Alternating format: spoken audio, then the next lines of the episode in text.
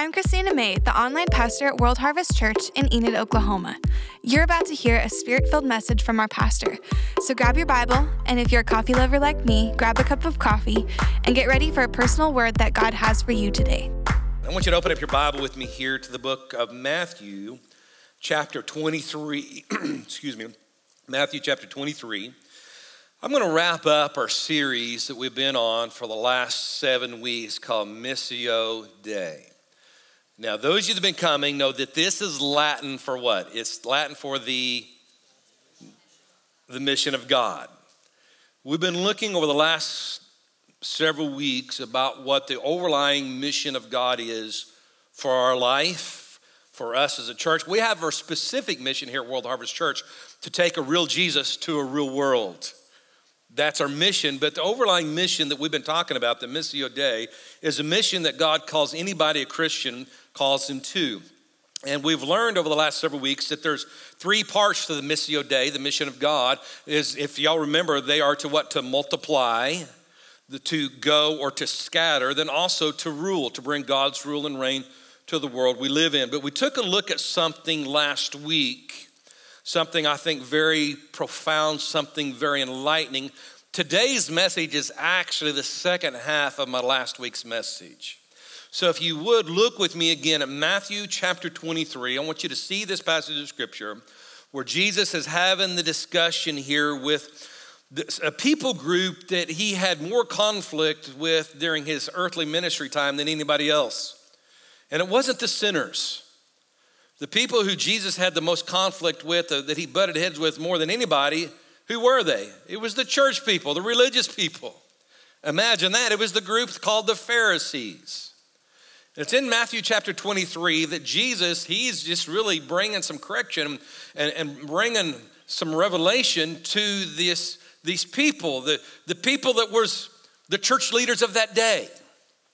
And he says, well, if you would look with me in verse 23 of Matthew 23, he said this, "What sorrow awaits you, teachers of religious law, and you Pharisees," and I love the way Jesus said, "you hypocrites, for you are careful to tithe even the tiniest income from your herb gardens, but you ignore the more important aspects of the law." In other words, he takes this moment, he's like, hey, you guys do good when it comes to tithe. In fact, you guys believe in the principle of the tithe so much, you're even tithing out of your garden. Every little bit. You're making sure that you're honoring God with the 10%, Kind of reminds me back in the day when I lived in Guyman, I was an administrator for my dad out at his church. We had some farmers in the church, and they believed in the tithing principle to the extent that when it came time for harvest time, they would literally give the church 10% of the wheat harvest. I know that they called up and say, hey, you got so many bushels of wheat in this elevator. They believed it very much. Some of y'all here at the church, you believe in the principle of tithe. You honor God. Man, I commend you for that. Man, and I thank you. And I thank you that we have had the most prosperous year as a church that we have ever had in the history of World Harvest Church. Thank you for your giving. Thank you for honoring God. Thank you for being faithful, even during the midst of the mess of last year. Amen. During COVID shutdown, our offerings went up. I was like, well, thank you, Jesus. So thank you for believing in the principle of honoring God. And Jesus here, he's with these Pharisees, says, you've done good. He says, but you've forgotten something. He says, you ignore the more important aspects of the law. He identifies three things. Everybody look at it with me. He says, you've neglected justice. Everybody say justice. You've neglected mercy. Everybody say mercy. And you've neglected faith. Of course, I love what Jesus said here, the rest of scripture. You should tithe. Yeah. But don't neglect the more important things.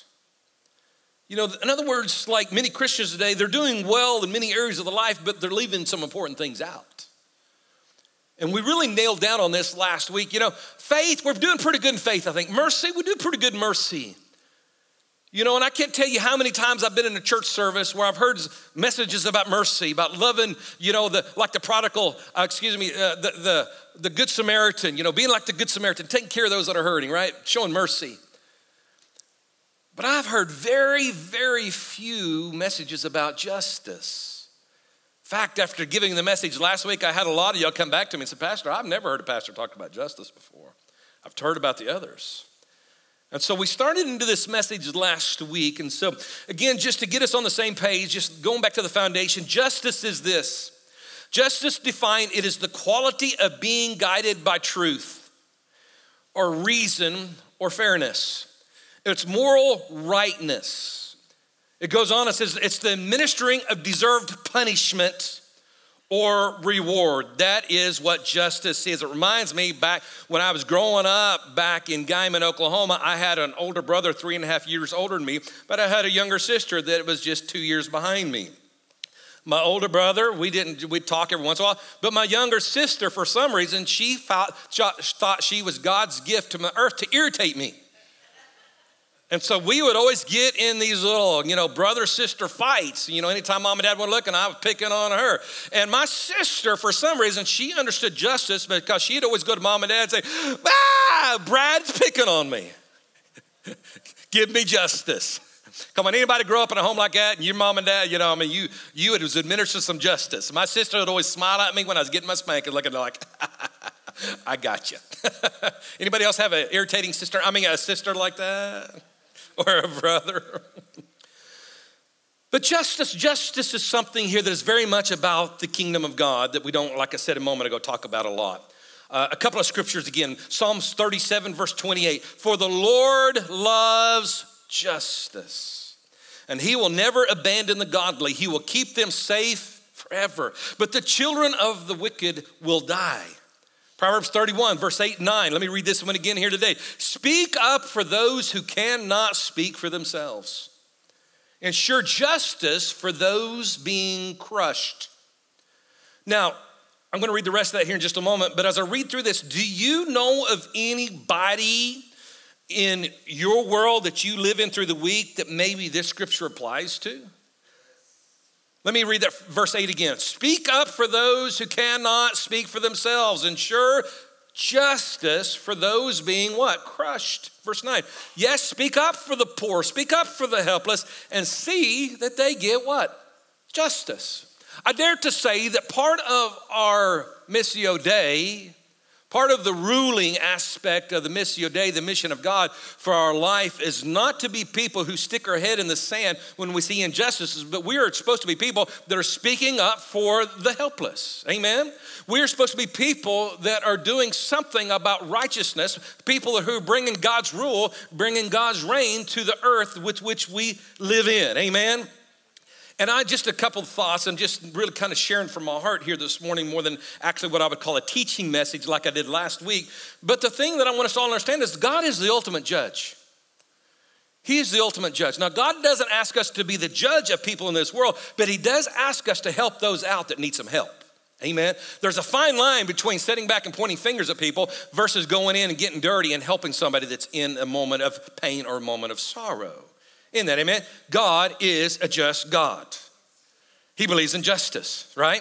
Kind of reminds me of a little joke I heard one time about a burglar who broke into this house and he heard this voice and it said this, better watch out, Jesus is watching. Jesus is watching.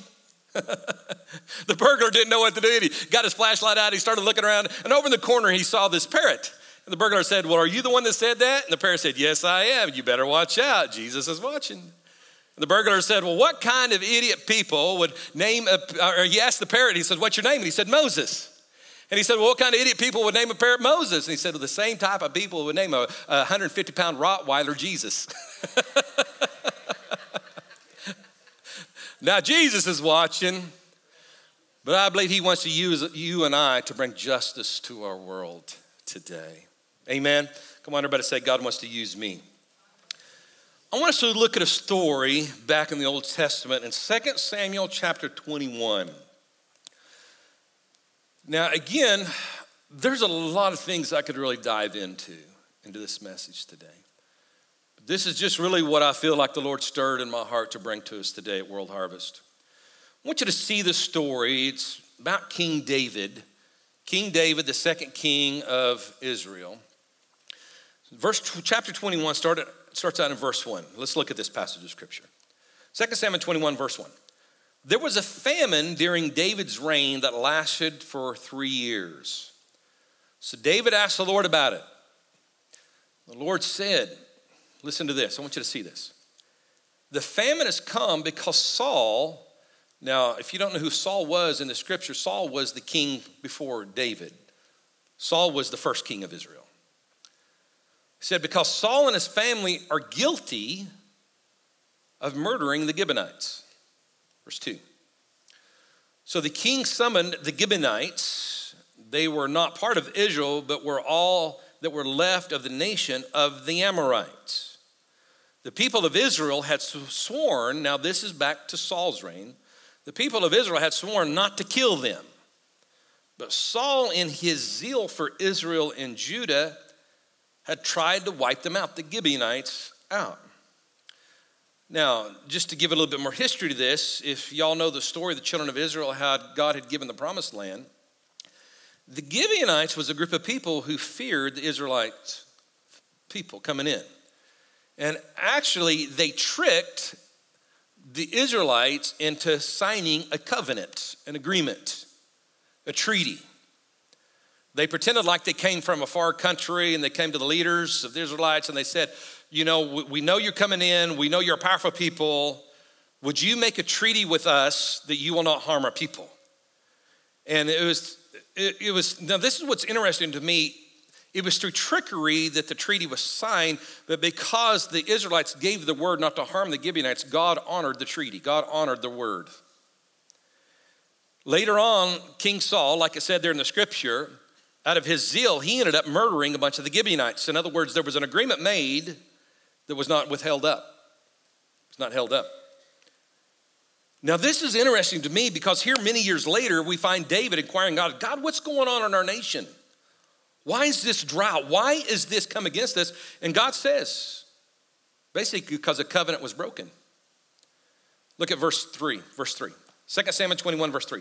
David asked them and said, what can I do for you? David's asking God, how can I make amends so that you will bless the Lord's people again? Now, Old Testament times, you better be glad you're not living in Old Testament times. Because Old Testament times was an eye for an eye, a tooth for a tooth. I mean, you talk about justice and judgment, it was heavy in the Old Testament. Now, thank God we're in a time of grace, right?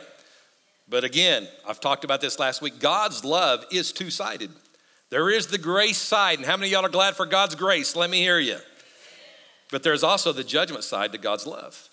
Just like a parent, we love our kids, so we give them grace, but we also bring discipline to them. Amen? We got to have a balance in that as a parent. If all you have is grace with no punishment, no judgment, you're going to have a very spoiled, self-centered child. But all you have is judgment without any grace, you're going to have a rebellious child. You got to balance it between grace and the judgment side. Even Hebrews says, whom the Lord loves. How many of y'all think the Lord loves you? Word says, whom the Lord loves, what does he do? He corrects us. It's part of life, right? And so David inquires of God, what should we do? Well, God basically says, you got to make it right. And so he goes to the Gibeonites and says, what do you want done? And basically the Gibeonites said, give us the heirs, Saul's children. So you know what David did? He rounded up all of Saul's children. He said, here they are. And you know what they did? It was an eye for an eye, tooth for a tooth. They killed them all, except for Mephibosheth, which is a whole other covenant story about David and Mephibosheth. Okay, but look at verse 14. 2 Samuel 21, verse 14. Then the king ordered that they bury the bones in the tomb of Kish, Saul's father, at the town of Zelah in the land of Benjamin. And after that, so in other words, after they were killed, David gathered up all of Saul's descendants that had been killed or been buried somewhere. He brought them all together, exhumed their bodies, and brought them together and buried them in one place. But this is what I want you to see. What was the result of all this? Look at it. What does it say? Read it with me. God ended the famine in the land. Crazy story. What does that have to do with us today? Well, if you look at the story here that took place, there was a grievance, there was a broken treaty, there was a man's word that was given that was not upheld, that God being the ultimate judge, before he could do anything with the children of Israel who broke the covenant, he said, you need to deal with it. You got to deal with the past. Now, this is where I think that sometimes we can get too carried away with the grace message. Sometimes we can say grace so much that we don't go back and take care of our sins of our past. Now, the word even says in 1 John 1:9 that if we sin, that we can come to the Father God and ask for forgiveness, and he will forgive us of our sin. But you got to go ask God for forgiveness of that. Amen?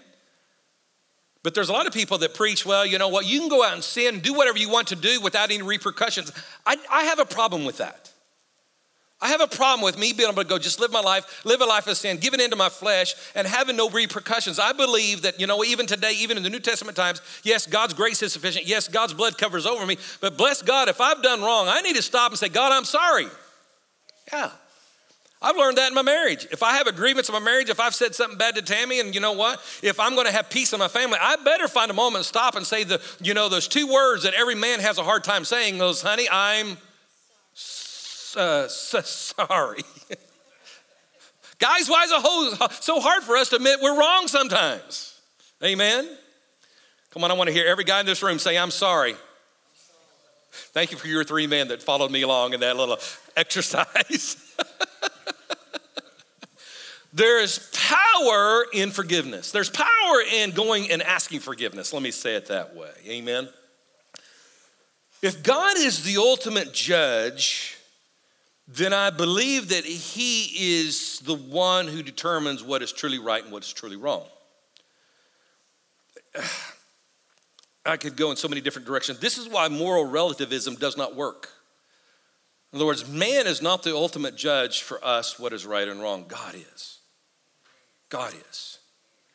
I fully take a biblical worldview, and I believe that the word that God gives us, that is the absolute truth of our life, and it applies to all, not just to Christians.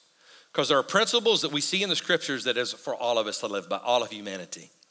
And I think thus, that's why we're having so many issues today in our world, is because we're living in a world that has taken God's word, the absolute truth of God's word, it's put it on a shelf, and it's not giving value to the word of God any longer. Now we're looking to judges, we're looking to man, we're looking to people, we're looking to public opinion to determine what's right and wrong.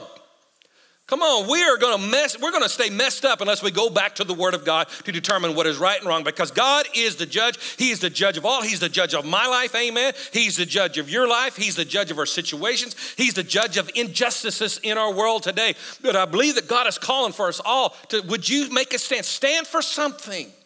Would you make a stand? Listen, I want us as a church to have a stance that we're gonna make it hard for people to go to hell from Enid, Oklahoma. Come on, anybody else with me? We live in a real world with a real devil who's out stealing, killing, and destroying people's lives. And listen, the mission field, it is, yes, in third world countries. It is in Africa and Mexico. But there's a mission field right in your own backyard now, people. There's a mission field right here in Enid, Oklahoma. People that are dying, going to hell. People that are broken. People that are in pain. And what will we do about it? Will we come to church on a Sunday morning and say, yeah, there's a problem, but go into our world and do nothing about it? No, I believe God is calling us as a church and as individuals, let's bring justice to our world. Let's bring justice to those that are in the valley of addiction. Let's bring justice to the men that are tied into pornography today. Let's bring justice to those that are addicted to drugs and to alcohol. Come on, church, we are called to bring justice. And it's not right that the devil is beating people up today. What are we going to do about it? We can sit and have our tractional church services come into the building and, woo, yeah, that's good, and go into our world and just be like everybody else. Or we can go into the world and we can be Jesus, bringing hope and joy and peace into our world today. Amen. God is the ultimate judge. But I believe that we are an assignment from God to help bring justice to situations. When you look around in your world today, do we see injustices? Do we turn a blind eye to those just injustices, or do we do something about the injustices? Let me just share from my heart here for just the next few moments. It was a month ago that Tammy and I got an invitation to go to a prayer breakfast at the governor's mansion with Governor Stitt and First Lady Sarah. Tim and I felt like we needed to be there. We was excited to go, but as we sat in that prayer breakfast, I cannot describe to you the emotions that I felt during that hour and 30 minutes that I was there. Sarah Stitt stood up and she said, this was on a Tuesday morning. She said just yesterday, the day before, she had this prophetic vision. Now, she didn't call it prophetic vision. She said she had this vision. I call it a prophetic vision. But she said while she's sleeping, she saw this map of Oklahoma laid out as a flat map of Oklahoma.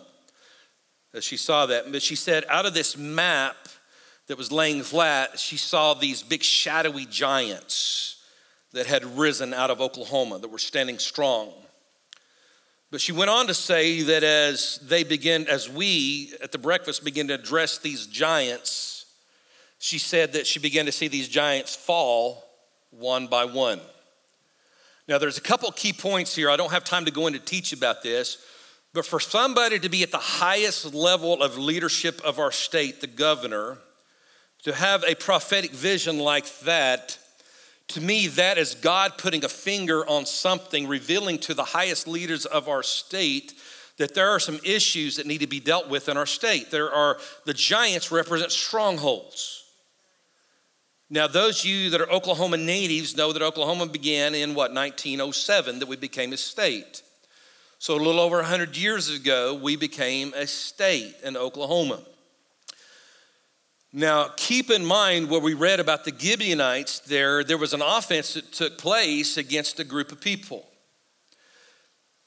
As I was hearing Sarah share about this and for the rest of the program that morning, I could not believe the things that I was hearing.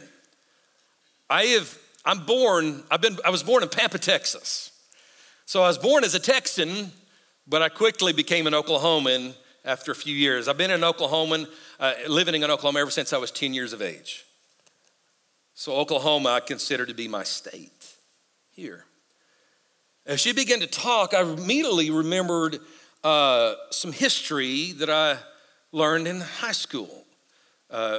Just to sum it up, everybody probably has heard the story of the Trail of Tears, correct? It was back in the 1800s, was about 1830 to 1850s or right around there, that Oklahoma was the center for this massive relocation of the 5 tribes coming out from Florida, Georgia, Mississippi, all that area. I don't know how much you know about the story, and I really don't intend on going into a lot of detail on this, but basically the United States government had made treaties with the Native Americans. But treaty after treaty was broken. And out of greed for land in Florida, Georgia, Mississippi, eventually under President Andrew Jackson, who had one mission as a president, and that was to get rid of the Indians out of those states and put them somewhere in the back corner.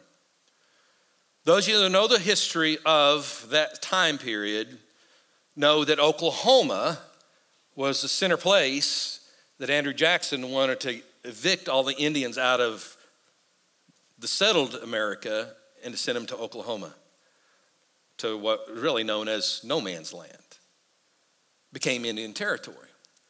So the 5 tribes, the Cherokees, the Choctaws, all the 5 tribes, where some of them went peacefully, others held out, but there was some of them that was forced to march in the cold of winter from places back east to Oklahoma. And there are many thousands of those Native Americans that died on their way to Oklahoma. And even when they got to Oklahoma, they was given the entire state of Oklahoma. In fact, if you look this up on Google, you will see, the original territory of Oklahoma that we're living up in Cherokee. The whole northern tier of Oklahoma was given to the Cherokees. Now, what happened after that, they got him here, but there was many that died because of sickness. Many died because of disease. It was actually said that our government introduced smallpox into the group of Indians just to help get the numbers down. I mean, we literally killed people just because they was living in a land that our forefathers wanted. Now, what does that have to do with us here today in Oklahoma? Well, I believe that one of those giants in the land is the way that the American Indians were dealt with today. Even there's more that I could go into of how the thing that makes Enid pretty famous is the land run here. But even in that, after the Indians were given all of Oklahoma to live in, the government began to start taking back what was given, okay? Now, I'm not in a political debate with any of this. I just want you to know some history. And some of y'all know history better than I know.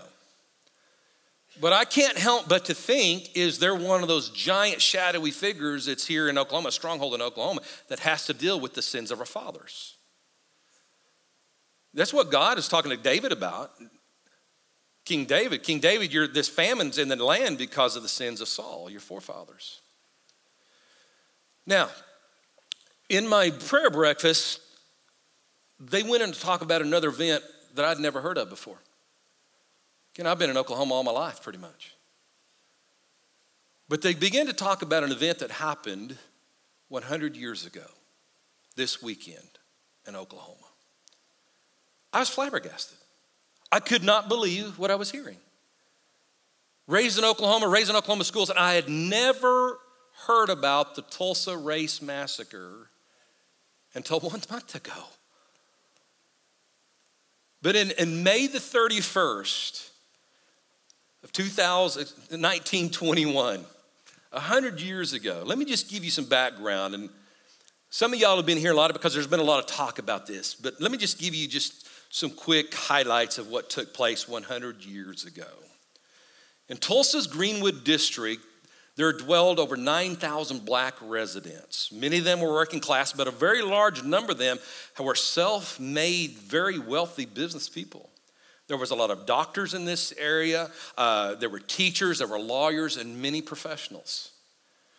They had their own schools. Tulsa at that time was very segregated.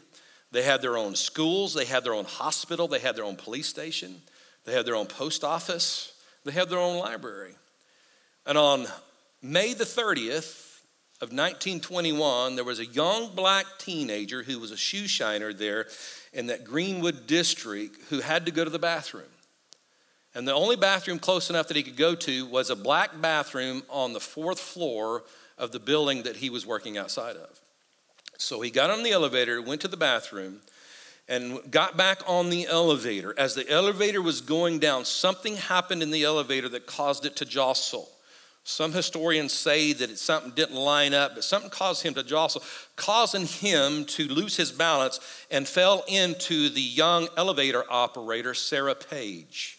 Sarah Page, whether it was him hitting him, the young man hitting him, or just being scared in an elevator. I've been in an elevator and it kind of jostled for a minute. Tammy lets out a scream, like, ah! But when the doors opened, this young man, Dick, he ran from the elevator, and there was a nearby businessman that saw the black man running out and saw a young white teenage girl in the elevator, and he called the police. Something was going on, he thought. The next day in the Tulsa Tribune, an article came out that said, "Nab Negro Molest White."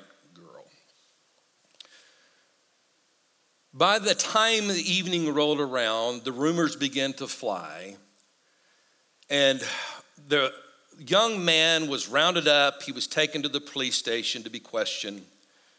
Did he sexually assault this young girl? Around 9 p.m. that next day, a group of white businessmen was headed to the jail, wanted to get the young man out and lynch him. This was the days of the lynch mobs. 25 armed black men, who were many of them were World War I veterans, went to the courthouse just to make sure that they did not get the young man, because just a year before, a white mob had got a black man out of the same jail and lynched him in the streets. Rumors began to fly around that there was a black insurrection arising, and that there was people coming, black people from other towns, and they was going to take over Tulsa. At that, there were 1,500 white men that showed up there that evening, all of them carrying weapons. The sheriff came out and tried to disband the people that had gathered there. And as the black veterans began to leave, there was a white man that tried to take a gun from one of the black guys, and they got in a tussle, and a shot was fired accidentally. At the firing of that shot, all hell broke loose. It was an all-out war. The black men retreated back to their community of Greenwood, but this 1,500 member white mob went after them. In a matter of just a few hours, 35 city blocks was burned to the ground. 1,256 homes in Greenwood owned by black residents was burned. 215 other homes were looted but weren't torched. 2 newspapers were burned to the ground, a school, a library, and the hospital, the only hospital that black people could go to at that time, was burned to the ground. So the people that was being injured could not even get help. 2 dozen grocery stores, a dozen churches, 4 drug stores, 8 doctor's offices, 30 restaurants, and many other black-owned businesses were destroyed or damaged by the fire. By the time the fires were put out, the firefighters that showed up to put the fires out were not allowed by the white mob to even enter into the district. They couldn't put the fires out. There was even airplanes that flew over. There are many counts that says that they dropped turpentine balls of fire upon the homes and the businesses in that district to burn them down. That is unconfirmed, but there are some eyewitness reports that says that they saw it happen and actually saw the balls burning on the ground as they heard them hitting the roofs. According to the Oklahoma Bureau of Vital Statistics, 36 people died that day, 26 black and 10 white. But however, all historians estimate the death toll would have probably been around 300, because once everybody realized what had happened, there was a lot of cover-up. In fact, the newspaper article that started the whole thing, you can't even find today. The young boy Dick was found totally innocent. Sarah Page, who was in the elevator with him, did not back any of the claims that the newspaper said that he tried to molest her. Said it was a total accident.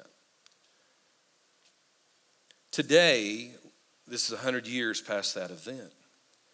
The thing that just, I can't put my finger on the emotion that I feel when I heard this. I've lived in Oklahoma, I never heard of it. I didn't know it happened. The injustice that took place 100 years ago. Now, there's more that I could tell you about the story of Greenwood, but I would encourage you to just look at it yourself. There's been a lot of stuff on TV lately about this. There's a lot of people that died. Again, the reason why they don't know how many died, because there was a lot of them was thrown into graves. A lot of the black people left Tulsa. But there was a bunch of them that had some resilience. He said, we're not going to say no. We're not going to be driven out. We're going to make a stand. Something else just really irritates me. All the black businesses and people's homes that were burned down, they filed in. They all had insurance. Every one of them was denied because they called it a riot. But all the white businesses, all the white people who filed insurance claims, guess what? They were paid. I love this state. I don't know, some of y'all may not be from Oklahoma.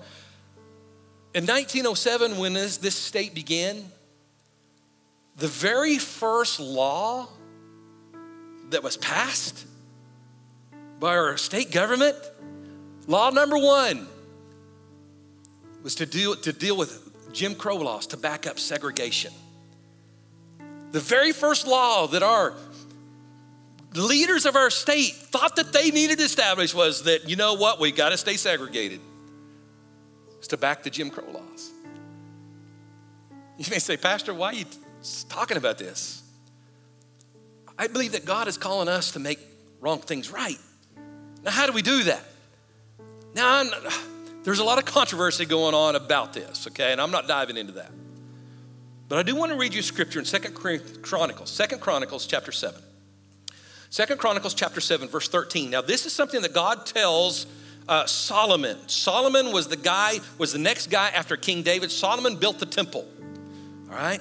David made all the provisions, but Solomon built the temple. And God shows up after this beautiful dedication of the temple. And verse 13 of 2 Chronicles 7, it says this. He says, at times, he says, I might shut up the heavens so that no rain falls, or command grasshoppers to devour your crops, or send plagues among you. Verse 14, look at this. But if my people who are called by my name, how many of y'all know Jesus Christ today? Come on, let me hear you. How many of y'all know Jesus today?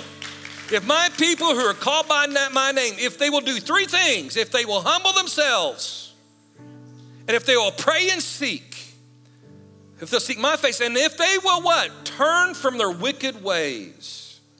I love the promise that God says, and I will hear from heaven, and I will forgive the sins. And come on, help me out. What else did he say? And I will what? Heal their land. This is the promise still for us today. So what is our part? Man, we need to be humble. We need to pray and seek. And we need to, man, do everything we can do here to just really turn and to repent from the, are we guilty for the sins of our forefathers? Let me read you something that says in Numbers chapter 14, verse 18.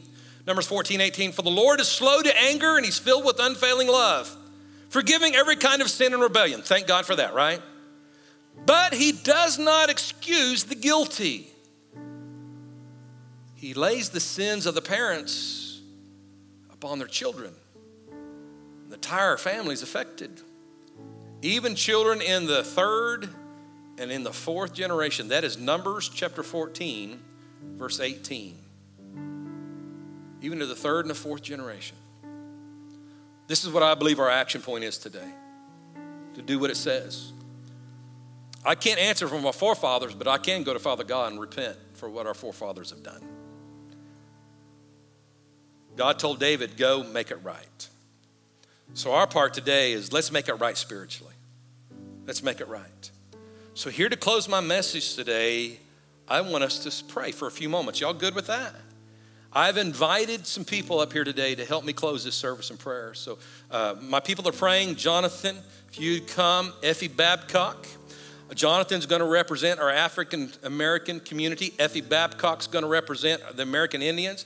And then Jesse Chicas going to represent our Hispanic population here today. So I want you, don't worry, don't think about getting out of here. Just we're going to take a couple moments because I believe this is important for us all to do here today. Let's repent, pray, seek God, and let's see God bring a healing to our land. Anybody with me today? Come on, I want to see God bring a healing to our land. Now, we probably should do this on a national level. I talked about a couple events here in Oklahoma, and there's more than those too. But I believe God wants to reconcile some things. And will you stand with me for justice for these things? Jonathan, I'm going to let you go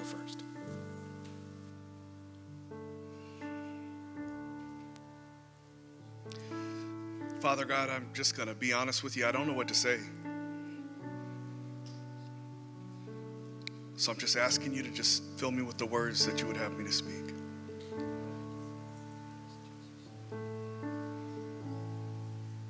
With years of pain, hurt, lies, dysfunction, distrust,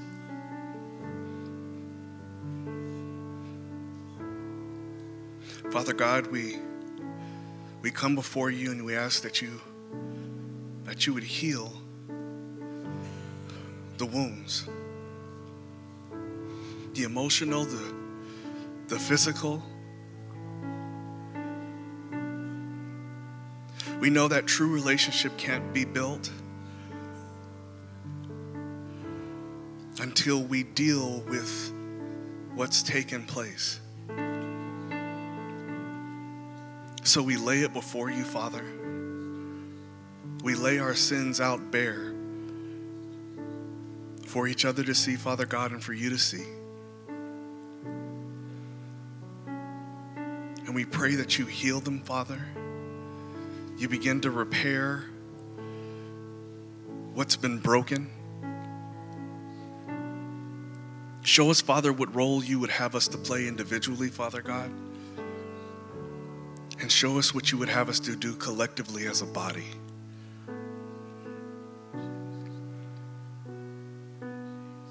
Our spiritual healing is necessary, but our hearts and our minds are necessary as well.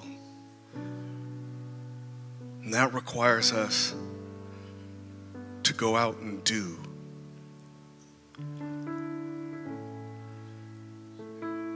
And Father God, we accept that call. We ask, God, that you would break our hearts for what breaks your heart, Father God, so that we do and we are moved to restore what it is that you've called us to restore, Father God. We thank you for your grace. We thank you for your mercy. And we love you, Father. In Jesus' name.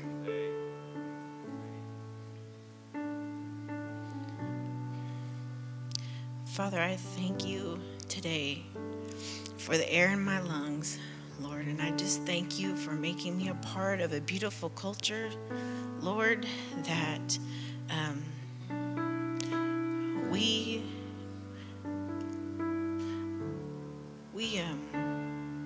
we made it, Lord, and I just thank you that for the Native American communities, Lord, that we have across this country.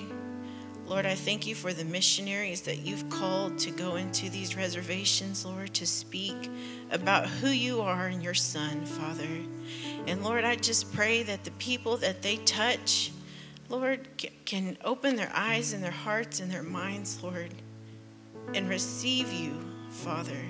I know that you created each one of our people with a gift, Lord, and I ask that you just help the people to open their eyes and see that you are true. You are a true God. And Lord, I just thank you for this church, Lord. I thank you for our pastor who can speak on this subject. Lord, I pray for all the diseases that we have, like diabetes and alcoholism and drug addiction, Lord. I just pray for those people who are struggling through that. Thank you for healing, Lord, and thank you for your forgiveness. In your name I pray. I was asked to pray in Spanish as well, but I just want to thank the Lord for this moment. I want to thank because it starts with the moment somebody decides to pray. It starts with the heart that connects to the heart of the Father and says, we have to speak. We have to pray. We have to press in to the presence of God for change. We thank you, God, because we are no longer living in the times that were so difficult. But we are thankful as well because here in time, there's still room for growth. There's still room for change, God. And we thank you for the hearts that are here. We thank you for the presence of God in this room and in each and every one of us. So I just thank you, first of all, for this moment that we have today. And then for all the Latino community, I just thank you, Lord. I thank you for every single one of them because it starts with your Holy Spirit connecting with us and us connecting with the Holy Spirit in order for us to make a change. God, te doy gracias por cada persona, por cada ser humano. Te doy gracias, Señor. Gracias por tu Espíritu Santo. Thank you for your Holy Spirit. Gracias, Espíritu Santo, porque hoy hay un cambio. Thank you, Holy Spirit, because today there's a change. Gracias, Espíritu Santo, porque hoy se levanta tu nombre en alto. Thank you, Holy Spirit, because today we lift your name up high. We lift your name up high, Holy Spirit. We thank you because you have delivered us. Te damos gracias porque nos has hecho libres, Espíritu Santo, y en esta mañana nos unimos juntamente contigo. As the Holy Spirit, today we unite with you because you have given us love. You are love, Father God. You are love. You flow in love. So we ask you and we pray today that we can love those around us the way that you have loved us, oh God. Te damos gracias y te pedimos que podamos amar a todo ser humano así como tú nos has amado a nosotros. sorrows, because we have been made unto your image. You do not see color. You see the heart of a man, God. Tú no ves el color de una persona. Tú ves el corazón, Padre. You do not see anything, God, but the heart of man. So we thank you this morning, and we bless you for this moment. So te damos gracias en este momento, y te damos gracias por este instante, Señor. En el nombre de Jesús, in Jesus' name we pray. Amen. Amen. Father, I just want to add our prayers here today, Lord God. Lord, this is a special moment. Different ethnic groups, even here on the stage today. Lord, there's others that are not represented here on the stage. Lord, I think of what you said there with the disciples, what we know was one of the true Lord's prayers. Lord God, it's not the one we traditionally think about, but Lord, you prayed to the Father. And you said, Lord, would you make them one as you and I are one? Father, we're living in a time of much division, much hate, much confusion. Lord, we stand for justice here today at World Harvest Church, Lord God. And Father, we pray that justice begins with us. It begins here in our own community, Lord God. Father, forgive us for stereotyping, Lord God, for prejudices, Lord God. Father, and forgive our state, our forefathers, Lord God, for the sins of the past. Father, please forgive them. Would you forgive us? Lord, you give us a promise. When we repent, when we turn from our wicked ways, Lord, you'll bring a healing. Lord, we pray for a healing in our land. Lord, just as our governor has a vision to make Oklahoma a top 10 state, Lord God, Father, I believe that if we take care of things in the spiritual, Lord God, we'll see those things manifest in the natural.